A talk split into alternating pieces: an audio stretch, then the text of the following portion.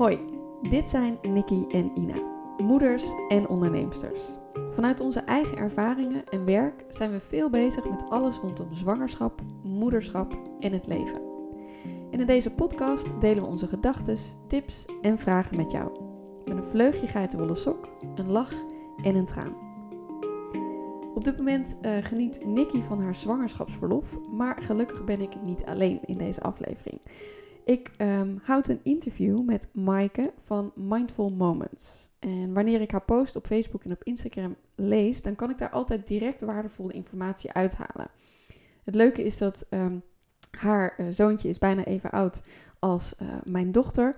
En de situaties die ze daarin beschrijft, die zijn eigenlijk altijd heel erg herkenbaar. En dat was een van de redenen waarom ik graag ook wat langer met haar in gesprek wilde. In deze podcast gaan we het hebben over mindful omgaan met je baby. En we praten over thema's als huilen, onrust, slaap en ook luisteren naar je moedergevoel. En omdat ik heel erg veel vragen voor Mike heb, hebben we besloten om er twee afleveringen van te maken.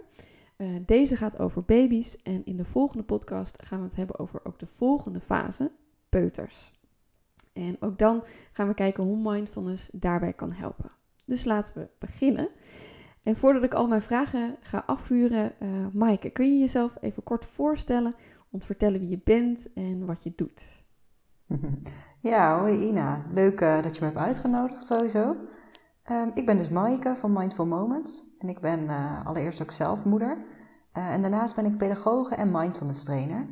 En eigenlijk in mijn eigen reis als moeder, toen Matthijs nog baby was, ontdekte ik hoe ontzettend belangrijk het is om uh, heel bewust stil te staan bij het moederschap. En uh, nou, ook hoe ingewikkeld dat eigenlijk is. Uh, daarvoor mediteerde ik zelf al jaren. maar ondanks dat was het moment dat Matthijs werd geboren voor mij echt weer een heel nieuwe fase om op een andere manier in het leven te gaan staan.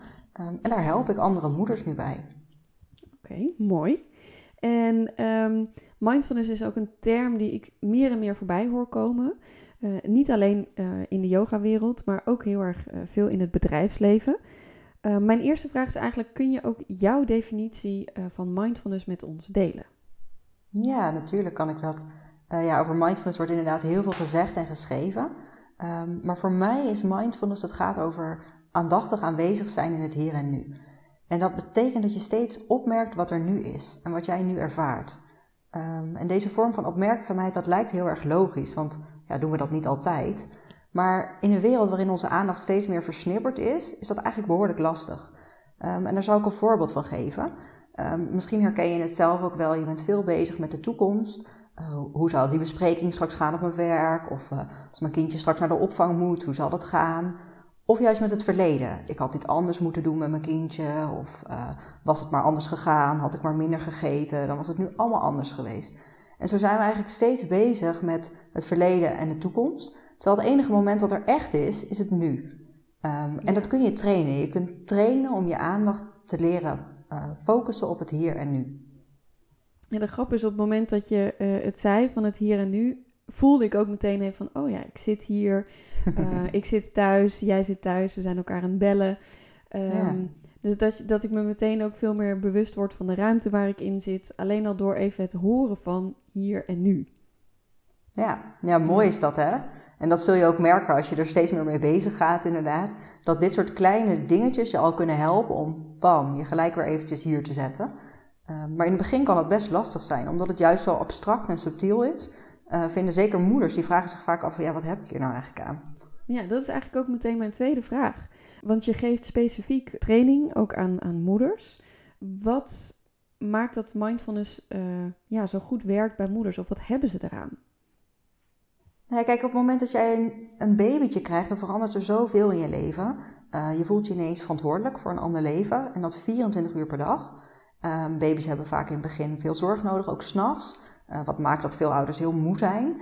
En al die dingen bij elkaar zorgen eigenlijk dat het een hele intensieve periode is. Het wordt ook wel de tropenjaren genoemd. Ja, ik denk dat iedereen uh, dat wel herkent. Ja. ja, precies. Nou ja, en wat, wat je dan vaak merkt is dat uh, je dagen worden gevuld met de behoeften van de baby. Je eigen behoeften komen ergens ver achteraan. Um, en dat moeders dan soms het contact met zichzelf wat kwijtraken. Uh, ze zijn zo in hun hoofd om alle ballen in de lucht te houden, zou ik maar zeggen.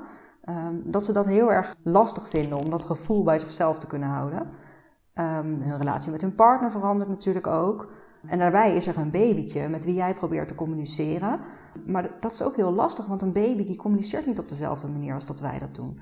Dus al die nieuwe uitdagingen die er eigenlijk bij komen, maken juist dat prille moederschap een hele geschikte periode om uh, de aandacht juist ook naar jezelf te brengen en met mindfulness aan de slag te gaan. En kun je daar ook een, uh, een voorbeeld van geven van hoe doe je dat dan? Uh, die aandacht bij jezelf brengen als je juist heel erg gericht bent op je baby? Ja, Um, nou ja, een voorbeeld wat ik uh, vaak gebruik is, um, stel je voor, je kindje die uh, is s'nachts al voor de zoveelste keer wakker en jij hebt de volgende dag een belangrijk gesprek op je werk. Veel moeders herkennen dat wel, ondertussen zijn ze gestrest, um, die onrust straalt af op een baby en je loopt daar maar met al je gedachten en je frustraties rond. maar wat je ook zou kunnen doen, is op het moment dat dat gebeurt, met je aandacht naar jezelf gaan en eens opmerken bij jezelf van hé, hey, Um, ik voel allemaal spanning in mijn lichaam. Ik merk allerlei gedachten op over hoe vervelend ik dit moment vind. Misschien merk je zelfs een bepaalde boosheid op naar je kindje.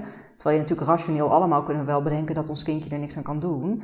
Maar die boosheid is wel reëel. Dat voelen moeders echt vaak. Um, en door je daar bewust van te worden, dan ontstaat er ruimte. Uh, en dan kun je in plaats van de situatie, die kun je natuurlijk niet veranderen.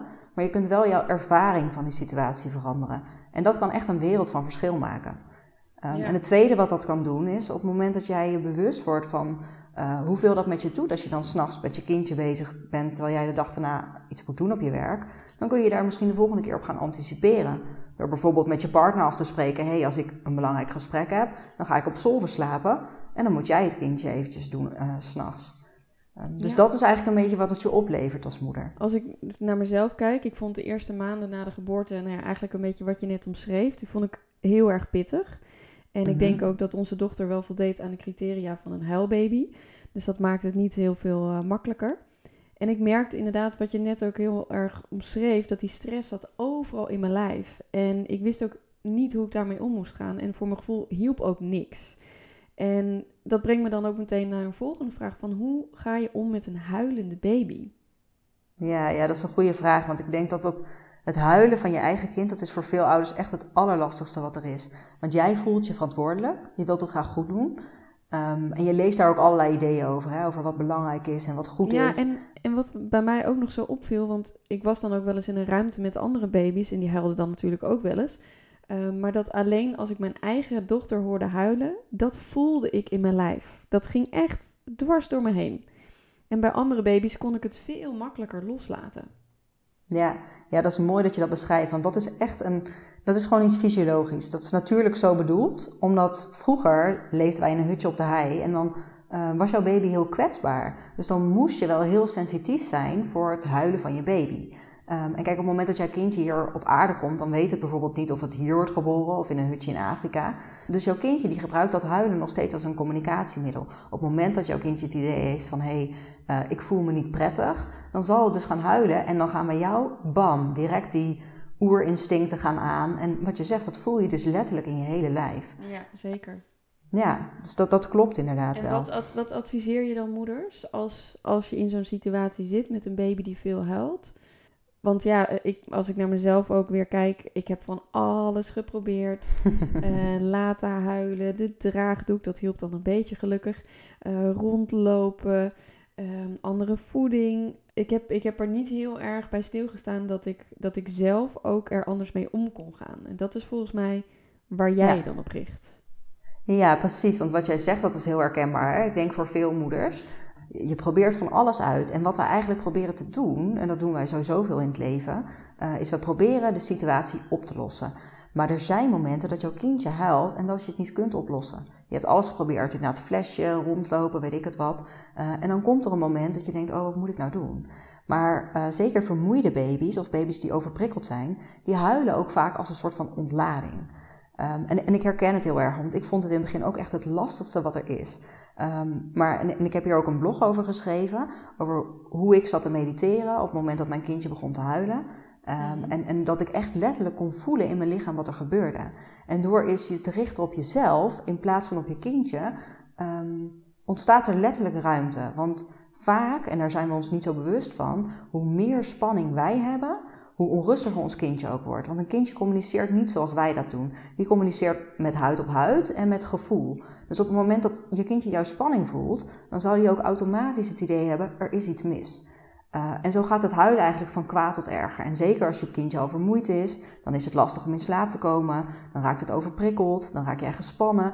En zo komen we terecht in een vicieuze cirkel. En de enige manier om die vicieuze cirkel te doorbreken is bij jezelf. Want jij hebt um, als volwassene natuurlijk een heel andere relatie met je eigen gevoelens dan een kindje. Een kindje die reageert gewoon. Die kan nog helemaal niet bewust kijken naar, goh, ik huil nu om die en die reden. Maar jij kunt dat wel als moeder. Dus door dan de aandacht bij jezelf te brengen, dan help je eigenlijk je kindje ook. Want dan ontstaat er ruimte. Uh, en daar geef ik echt oefeningetjes uh, uh, mee aan, aan, moeders. Van goh, hoe kun je nou bijvoorbeeld met de aandacht naar je voeten gaan of naar je zitbotten. Zodat je letterlijk weer voelt, hé, hey, ik ben hier. In plaats van in je hoofd met al je oplossingen en je twijfels en je paniek. En die rust die jij dan ervaart, en dat zie ik gewoon gebeuren ook bij moeders als ik erbij ben, die straalt direct af op je kindje. En dan zul je ook zien, hé, hey, het gaat voorbij. Dat huilen gaat weer voorbij. En het is ook oké, mijn kindje mag ook huilen. Ik kan het dragen voor ons allebei. Weet je, dat nou, daar zeg je ook iets heel moois van, het gaat voorbij. En dat is ook iets wat, uh, wat denk ik vooral moeders die voor de eerste keer moeder zijn geworden... Het gevoel van het is een fase, dat hoor je wel, maar je hebt het nog niet doorleefd. En dat is iets dat, ja, naarmate je kindje ouder wordt, dan weet je ook, dan kun je misschien ook het vertrouwen hebben van, oké, dit is een fase en het, het gaat wel weer over. Ik heb inderdaad die eerste tijd wel eens gedacht, oh, mijn, mijn baby is gewoon kapot. En dit komt gewoon nooit meer goed. Ja. En daar ben je niet alleen in, hè? Daar ben je echt niet alleen in. Want ik krijg echt van moeders te horen dat ze bang zijn dat hun kindje bijvoorbeeld ADHD ontwikkelt of een gedragsprobleem heeft, omdat het nu zoveel huilt. En als ik dan met die moeders aan de slag ga, dan zijn het vaak hele subtiele dingen die moeders zelf kunnen veranderen, waardoor het kindje ineens van een huilbaby verandert, verandert in een vrolijk, opgewekt kindje. Wow. Ehm, en, dat, en dat klinkt heel, um, oeh, nou, als ik dat, dit, dat trucje leer, dan moet ik dat ook kunnen. Uh, maar het werkt natuurlijk twee kanten op. Hè? Want ten eerste, het is oké voor een kindje om te huilen en dat mogen we er laten zijn. En pas op het moment dat je dat helemaal volledig kunt accepteren, daar gaat mindfulness natuurlijk heel erg over. Hè? Accepteren dat dingen gewoon soms zijn zoals ze zijn. En dan erbij blijven. En juist op het moment dat wij kunnen loslaten dat dingen moeten veranderen, dan ineens is er ruimte voor verandering. Ja. En die paradox, dat is heel lastig voor moeders, want ze willen niets liever dan dat hun kindje stopt met huilen en dat het verandert. Maar juist door dat zo graag te willen, zetten ze alles vast en lukt het niet. Interessant, ja. Ja. ja. Wat je net ook zei is van hè, sommige baby's huilen niet zoveel, maar zijn wel heel erg onrustig. Wat is, wat is precies een onrustige baby en wat is normaal? En ja, kun, kun je daar wat meer over vertellen? Ja, nou, ik denk sowieso dat, en dat komt eigenlijk door wat ik net ook een beetje beschreef over dat oerinstinct als moeder. Je wil dat je kindje oké is en je voelt je verantwoordelijk. Hebben wij vaak ook veel sneller het idee dat ons kindje onrustig is dan dat het eigenlijk is. Kinderen, bijvoorbeeld jonge baby's, die uh, bewegen vaak heel schokkerig. Dat zegt nog niks over onrust, maar dat kunnen wij wel zo interpreteren. Maar op het moment dat een kindje echt onrustig is, dan is daar vaak ook wel een reden voor. Um, en als ik dan als voorbeeld mijn eigen zoontje nam, ik werd op een gegeven moment echt een expert in troosten. Ik kon hem zo goed troosten dat hij eigenlijk niet meer hoefde te huilen, maar hij werd wel steeds onrustiger. En ik dacht, hoe kan dat nou? Wat gebeurt er nou? En toen las ik een boek van Aletta Solter over uh, het laten huilen van je baby als een soort van ontlading. Um, en ik dacht, dat ga ik eens uitproberen. Gewoon om te kijken van, hé, hey, uh, kan ik mijn baby laten huilen? Natuurlijk niet alleen in een bedje, maar gewoon terwijl ik hem vast heb. En gewoon eens uh, ervaren wat dat is. Want haar theorie is eigenlijk dat je kindje soms ook een verhaal wil vertellen met het huilen. En dat vond ik zo interessant. Ik dacht, dat ga ik zelf eens proberen. En mijn zoontje die heeft letterlijk een uur in mijn armen gehuild. En dat duurt echt lang als je kindje huilt. Ja, dat duurt uur heel lang. Ja. Niet troosten. Ik begon zelf te huilen, zo erg was het. Maar wat er gebeurde was, alle onrust ging eigenlijk uit zijn lijfje. En na dat uur keek hij me aan met een doordringende blik. En vanaf toen was de onrust ook echt minder. Um, dus onrust is eigenlijk net als bij ons vaak opgeslagen emotie die wij geen ruimte geven. En dat is bij kindjes ook zo. En die hebben dan echt de ontlading nodig. Wat ik zelf ook heb ervaren is dat uh, ik ben op een gegeven moment met mijn dochter ook naar een osteopaat geweest. Um, omdat ik ook bij haar het idee had dat als ze ging huilen, wat ze dus heel veel deed, maar ze bleef erin hangen. En die ontlading die jij nu omschrijft, die kwam er bij haar ook heel vaak niet. Ik merkte wel dat toen we ook bij de osteopaat uh, waren geweest, en die had haar dan, uh, heeft haar heel lichtjes behandeld, en vooral ook rondom het middenrif, waar ook die spanning dan vast zat. En dat daarna merkte ik ook dat ze anders ging huilen, dat ze meer ging doorhuilen, in plaats van ja, erin blijven hangen. Dus dat vond ik ook heel erg mooi. Dat, uh, dat het soms inderdaad dus een combinatie is van fysiek en uh, de ruimte ervaren. En ja, dat zijn allemaal van die dingen die je moet leren, ook als nieuwe ouder. Mhm. Ja, dat moet je leren als ouder, maar dat moeten wij ook nog een beetje leren als cultuur. Want wat je nu zegt is wel iets heel belangrijks. Dat is namelijk dat je lichaam en geest, wij hebben toch nog vaak het idee dat dat twee gescheiden dingen zijn. Maar die zijn heel erg met elkaar verweven. En wat jij nu noemt, dat zie ik vaker bij babytjes, ook die bij mij bijvoorbeeld komen voor de uh, babymassage. Uh, op het moment dat jouw kindje heel veel helpt, dan gebeurt er ook van alles in, je, in het lichaampje. Uh, zo krijgt een kind veel lucht binnen. En dat kan effect hebben op bijvoorbeeld het middenrif, dat is wat jij nu omschrijft, maar ook op de darmpjes. Vaak als baby's darmkrampjes hebben, gaan ze veel huilen. We denken vaak krampjes komt van de voeding, maar vaak komt dat meer van het steeds maar huilen, huilen, huilen. Het hele lijfje raakt als het ware ontregeld. Um, en dan kan zeker een osteopaat, als je een goede hebt, dan kan dat echt een wereld van verschil maken. Dus ja, ik vind wel een goede van je om daar naartoe te gaan inderdaad.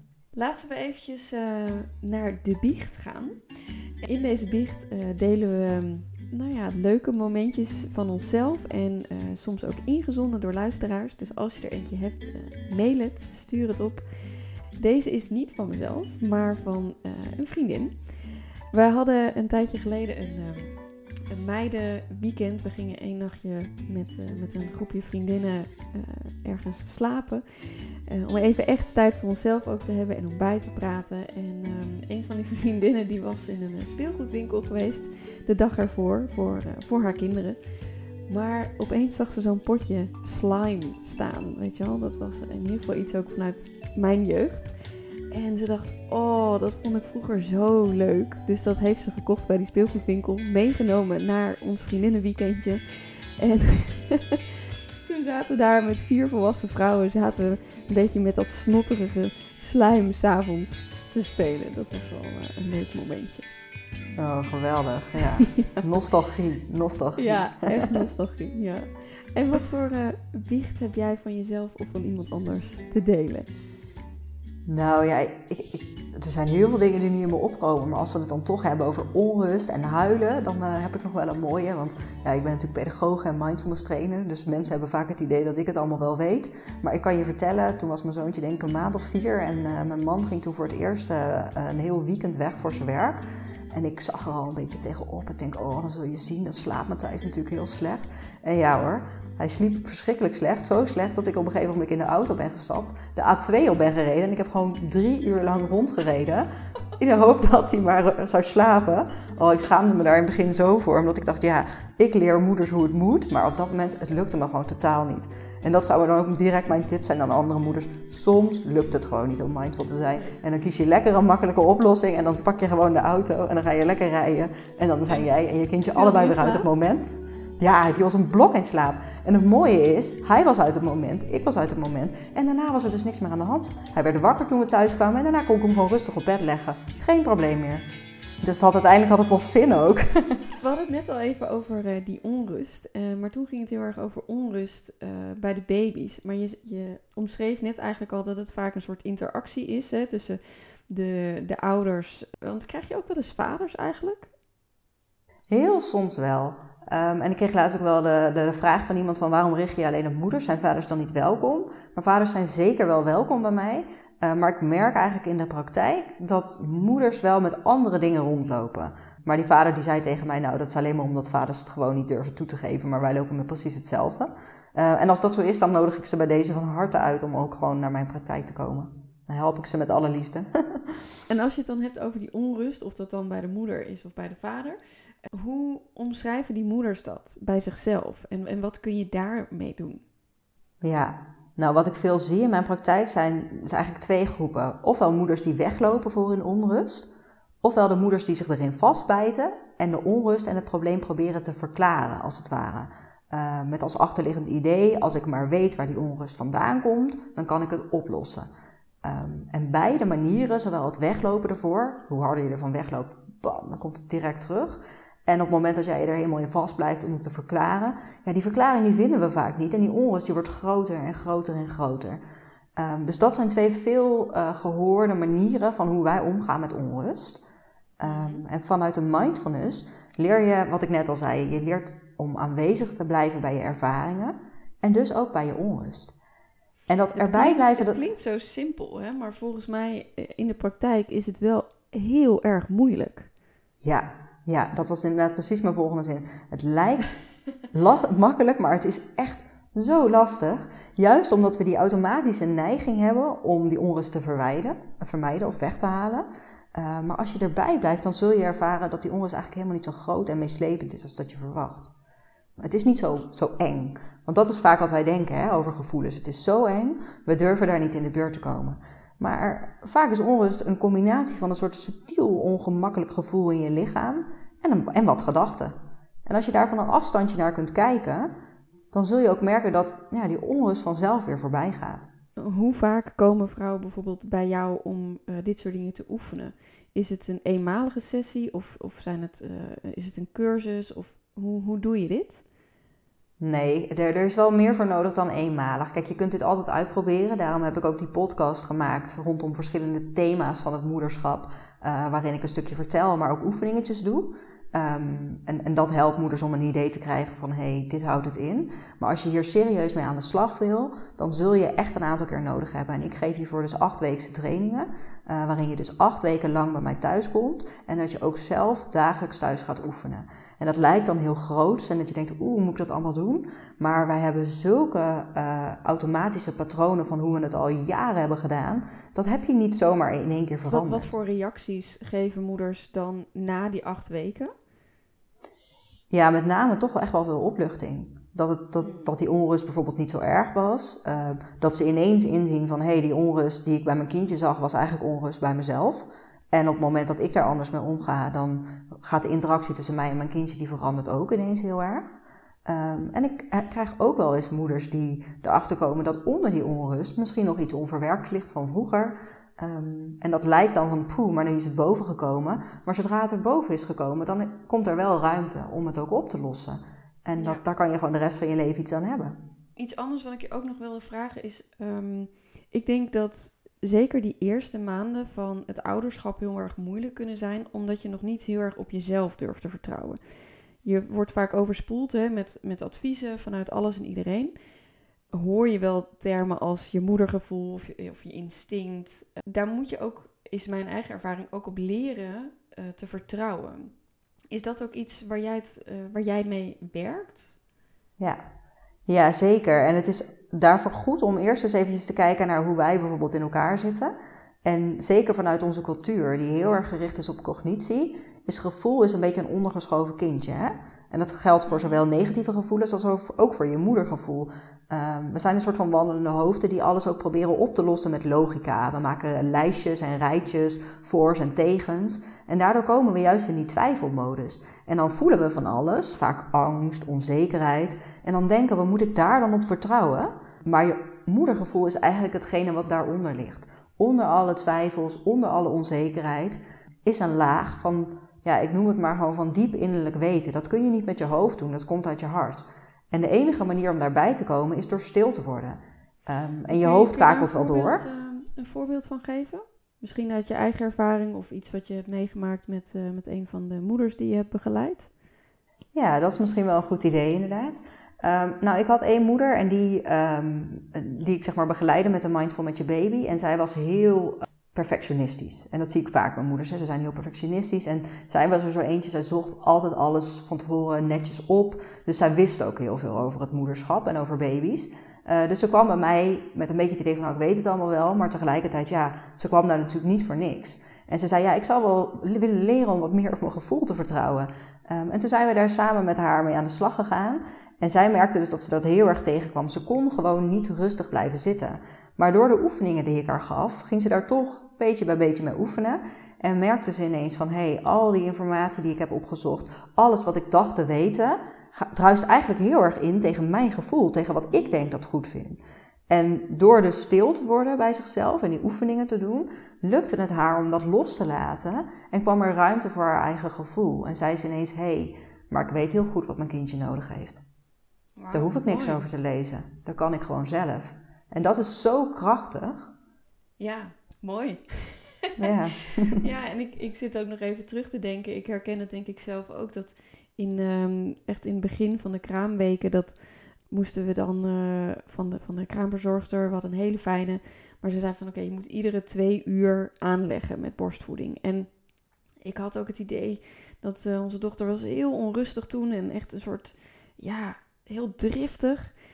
Maar ik dacht van volgens mij slaapt ze gewoon te kort. Want iedere twee uur, we moesten haar dan wakker maken met washandjes en koud en alle kleren uittrekken zodat ze maar wakker werd. En op een gegeven moment dacht ik, nee, nee, ze moet gewoon even slapen. En als ze wakker wordt, dan gaan we het gewoon uit zichzelf wakker wordt, dan gaan we het proberen. En dat ging meteen beter. En dat was voor mij eigenlijk al in die eerste week zo'n zaadje van, oké, ja, ik hoef niet uh, op alle adviezen, het ik bedoel, ik ben blij dat ze er zijn. Uh, maar ik mag ook vertrouwen inderdaad op dat wat mijn eigen intuïtie uh, vertelt. Ja. ja, zeker. En dan zeg je ook iets heel belangrijks. Hè? Want wat wij vaak denken is dat er één recept is voor alle baby's dat werkt. En dat is ook de reden als moeders bij mij komen, dan ga ik eerst vragen stellen. Dan ga ik eerst maar eens luisteren, want ik krijg soms moeders die komen echt voor de mindfulness. Maar ik doe ook wel consult met moeders met onrustige baby's of slaapproblemen. En dan ga ik eerst maar eens vragen, hoe doe je het nu? En hoe zou jij het idealiter voor je zien? Uh, en wat is daarin de mismatch? Hoe zou je het anders willen? Want ik, ik heb allerlei tips en tricks hoor, over hoe je je kindje heerder kunt laten slapen en kunt stoppen met huilen. Maar past dat ook bij die moeder? En dat is zo belangrijk. Het is gewoon niet één recept. Want, en zelfs als het bij de moeder past, bij baby nummer twee kan het ineens weer heel anders zijn. Omdat dat ook een persoon is. Breng je uh, eigenlijk uh, een beetje mooi naar uh, de laatste vraag. Want slaap is zo ontzettend belangrijk voor de baby en ook voor onszelf. En ik denk dat het daarom ook een van de meest besproken thema's is. En hoe laat ik mijn baby goed slapen? ja, dat is een mooie vraag. Ja, nou, ik denk dat het belangrijk is om eerst even te kijken naar die paradox, die, ik noem het allemaal maar een paradox, die er is tussen hoe wij in onze cultuur denken over wat hoort en wat normaal is. Je baby vredig in zijn eigen bedje, slaapt zes uur achter elkaar, dan wordt het wakker voor een flesje. Nou, zo'n beeld hebben wij allemaal van baby's. Versus met de, de praktijk. Een kindje die komt op de aarde en uh, weet totaal niet in wat voor gezin of wat voor situatie die terechtkomt. En zijn enige drive is overleven. En omdat hij zelf nog zo hulpeloos is, is zijn drive: ik moet bij mama zijn, of bij papa, maar instinctief bij mama, om, om beschermd te worden. Dus jouw kindje die wil helemaal niet alleen in een bedje zes uur slapen. Want dat kan heel onveilig zijn. Dan kan die al zes keer uh, dood zijn gemaakt door een roofvogel, zou ik maar zeggen. Dus die is geprogrammeerd om bij mama te zijn en om steeds korte beetjes te slapen. Een gemiddelde pasgeboren baby slaapt nou ongeveer drie kwartier. Dus dat is helemaal niet dat romantische beeld dat wij hebben van een heerlijk slapend babytje. Uh, dus dat klopt al niet. En vanuit dat idee hebben moeders in het begin vaak heel erg het idee dat zij falen. Want hun kindje slaapt helemaal niet zoals ze ooit bedacht hadden dat het moest gaan. Nee, en ook het hele gezegde van uh, slapen als een baby. uh, denk ja. Ik, ja, daar dacht ik ook van, waarop is dat gebaseerd? ja, waarop is dat gebaseerd? Uh, ja, dat komt toch wel uit de vorige eeuw, uh, waarin ze kinderen direct bij de moeder wegtrokken, uh, in een bedje legden en met huilen, schade en schande wijs, leerden ze baby's zo slapen. Maar inmiddels weten wij veel meer over wat baby's nodig hebben en wat goed is voor je kindje en voor jezelf. En dat is ook helemaal niet meer nodig. Um, nee. dus, dus goed slapen betekent echt niet per definitie lang slapen. Betekent ook niet per definitie altijd alleen slapen. Daar zijn heel veel tussenvarianten eigenlijk te bedenken. Mooi. En dat is dus ook echt iets waar je vrouwen mee uh, en moeders mee kunt helpen. Ja, precies. En, en, en wat ik daarin nog wel zou willen zeggen is, in principe, want dat, dat vertelde jij net ook zo mooi met die kraamverzorgster. Op het moment dat jij je kindje, ik zou een baby eigenlijk nooit wakker maken om te voeden, tenzij het echt al 8, 9 uur slaapt. En verder, op het moment dat je kindje uitgerust wakker wordt, heeft hij voldoende geslapen. Daar zijn heel veel misverstanden over. Hoe weet je nou of je kindje voldoende slaapt? En uh, ja, dat is gewoon heel simpel. Wordt het huilend wakker, is het niet tevreden, dus heeft het nog niet genoeg geslapen. Dan weet je, hé, hey, misschien moet ik eens gaan nadenken. Kan ik mijn ritme aanpassen? Moet ik mijn kindje misschien eerder op bed leggen, zodat het langer kan slapen? en wordt mijn kindje tevreden wakker, ook al is dat maar een relatief korte periode, dan zal het dus genoeg zijn. Ja, en dat is misschien ook wel weer uh, inderdaad hè, hoe het in onze maatschappij werkt. Dat we zelf zo met de klok leven, dat we ook helemaal niet gewend zijn om op die manier te kijken van wanneer heb ik, heb ik zelf bijvoorbeeld genoeg geslapen of wanneer heb ik zelf genoeg gegeten. Dat zijn allemaal van die dingen die we meten en met de klok leven in plaats van voelen, uh, is het genoeg? Ja, ja, daar zeg je iets moois. En dat geldt voor zowel slapen als eten ook bij onszelf. Wij vinden dat wij genoeg hebben geslapen als er acht uur op ons tellertje staat. En dat we genoeg hebben gegeten als we zoveel calorieën binnen hebben. Dat zijn natuurlijk eigenlijk hele gekke manieren om te meten of iets voldoende is. In plaats van te luisteren naar jezelf van, hé, hey, wat heb ik nu nodig? Ja, en dat eten, dat is ook iets waar we het in de volgende aflevering uh, over gaan hebben. Um, als het gaat over de, de peuters. Dit waren denk ik in ieder geval al mijn belangrijkste vragen voor nu. Uh, voor deze aflevering. Heb je nog tips voor alle moeders, vaders die op dit moment luisteren? Ja, ik, ik zou jullie eigenlijk een soort van klein uh, opdrachtje mee willen geven of oefeningetje. En dat is, kijk eens naar je baby alsof het niet jouw baby is, maar een kindje wat je voor het eerst ziet. En dat klinkt misschien een beetje gek, maar vaak hoe wij naar ons eigen baby kijken is zo gekleurd door de bril die wij opzetten met alle eerdere ervaringen, dat we ons kindje niet meer kunnen zien voor wat het is. En ik zal er een voorbeeld van geven. Je kindje slaapt slecht en ondertussen ligt het lekker te spelen in de box of vredig in jouw armen. Maar het enige wat jij kunt denken is, oh ja, ze is alweer onrustig. Ja, want ze zal straks wel weer niet slapen, het zal zo wel weer misgaan. Dus je ziet het niet meer. En door eens te kijken naar jouw kindje alsof het niet jouw kindje is, maar het kindje van de buurvrouw, zie je ineens hey, maar eigenlijk ligt ze er best rustig bij. En je kijkt eens naar die handjes en die voetjes en ze beweegt eens wat rustig. En zo zie je je kindje weer voor wat het eigenlijk is. In plaats van het beeld wat jij daarover gevormd hebt. Ja, dus dat is een oefeningetje tip. wat ik mee wil geven aan, uh, aan alle ouders die luisteren. Ja, nou misschien kan. Uh, ik hoop dat uh, Nicky hem niet nodig heeft. Maar wellicht als ze dit straks luistert. Dan gaan we nog naar eh, een andere terugkerende rubriek. En dat zijn alle lees, luister en kijktips voor verdieping in dit onderwerp. En ik wil natuurlijk als eerste onze luisteraars wijzen op jouw website. Want jij hebt ook een aantal podcasts uh, daarop staan, zoals je zelf ook al zei, met uh, ook wat korte oefeningen. En jouw website is www.mindful met 1 L streepje moments.nl. En uiteraard zet ik al deze informatie ook in onze show notes. Heb jij nog andere boeken of video's of websites die je zelf interessant vindt? Ja, nou, er zijn zeker als het gaat echt om pasgeboren baby's, zijn er twee boeken die ik uh, graag adviseer. En het eerste gaat over slapen. En dat is van Stephanie Lampen en dat heet Baby in een droomritme. En dat is eigenlijk bedoeld voor moeders die merken, hey, dat samenslapen, dat, dat gaat me niet zo lekker af. Maar ik merk ook dat uh, het alleen in een bedje en maar laten huilen, orde, rust en regelmaat van vroeger zeg maar mij ook niet aanspreekt. En zij helpt moeders eigenlijk om dat op een andere manier te doen. Dus dat is zeker een goede tip. Um, en wil je nou meer weten over Mindful met je baby, dan kan je natuurlijk naar mijn website. Maar vanuit de Universiteit van Amsterdam, waar ze deze training hebben ontwikkeld, hebben ze ook een boek geschreven daarop. En dan kan je gewoon bij bol.com bestellen. Dat is van Eva Porthast en uh, het heet Mindful met je baby. Mooi, dankjewel. Dan gaan we naar uh, onze allerlaatste um, rubriek. En dat uh, zijn een affirmatie of een tegeltjeswijsheid. Heb jij nog een mooie um, quote waarmee je ons kunt achterlaten?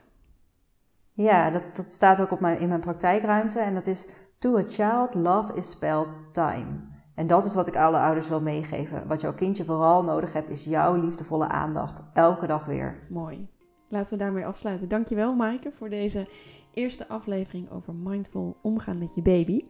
Wil je nou meer weten en in contact komen met Maaike? Ga dan naar haar website www.mindful-moments.nl. Wil je meer weten over waar ik mee bezig ben? Of wil je een postnatale yoga privéles? Neem dan contact op via ina.yourorganization.com. Vond je deze aflevering interessant of waardevol? Deel het, like het, abonneer je op onze podcast en laat misschien zelfs een review achter op iTunes. Het leuke muziekje dat je nu hoort is van Quinten Keizer. En neem ook vooral contact uh, op met me als je zelf iets wilt delen. Een biecht of misschien wel een heel verhaal. Dankjewel en tot de volgende aflevering.